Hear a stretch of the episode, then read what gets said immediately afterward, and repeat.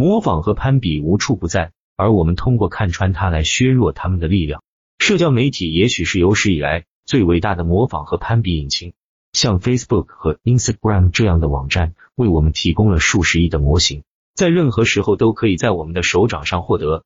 这些平台的基础是向我们展示其他人拥有和想要的东西，并最终决定我们拥有和想要什么。模仿存在于大大小小的规模上，你可以减少它对你的影响的首要和最重要的方法之一是通过识别和阐明你的模仿和攀比对象。有时模仿是相当无害的。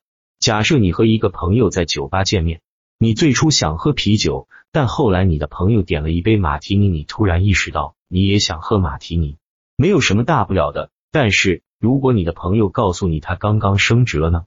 你可能会开始感到焦虑。你可能会想，为什么我没有得到晋升？突然间，你开始根据你朋友的要求和做法来做决定。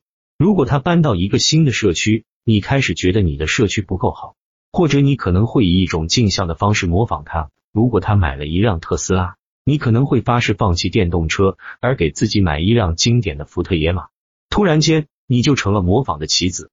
通常情况下，企业利用模仿心理学来向我们推销东西。一个二十世纪的公关大师爱德华·伯纳斯对模仿心理学有特别的造诣。有一次，他让一位医生朋友给其他医生写信，敦促他们建议人们早餐吃培根和鸡蛋。为什么呢？因为伯纳斯为一家卖猪肉的公司工作，他知道医生是有效的榜样，特别是如果他们看起来没有向你推销任何东西。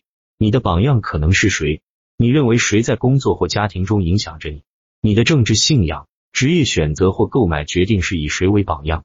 说出你的模仿对象可能会很困难，也很不舒服，但这样做是夺回你的欲望控制权的第一步。这里有一个小贴士：怎么找到你的模仿或者攀比对象？想一想，你最不希望看到哪些人的成功？你可能正在与他们进行攀比竞争，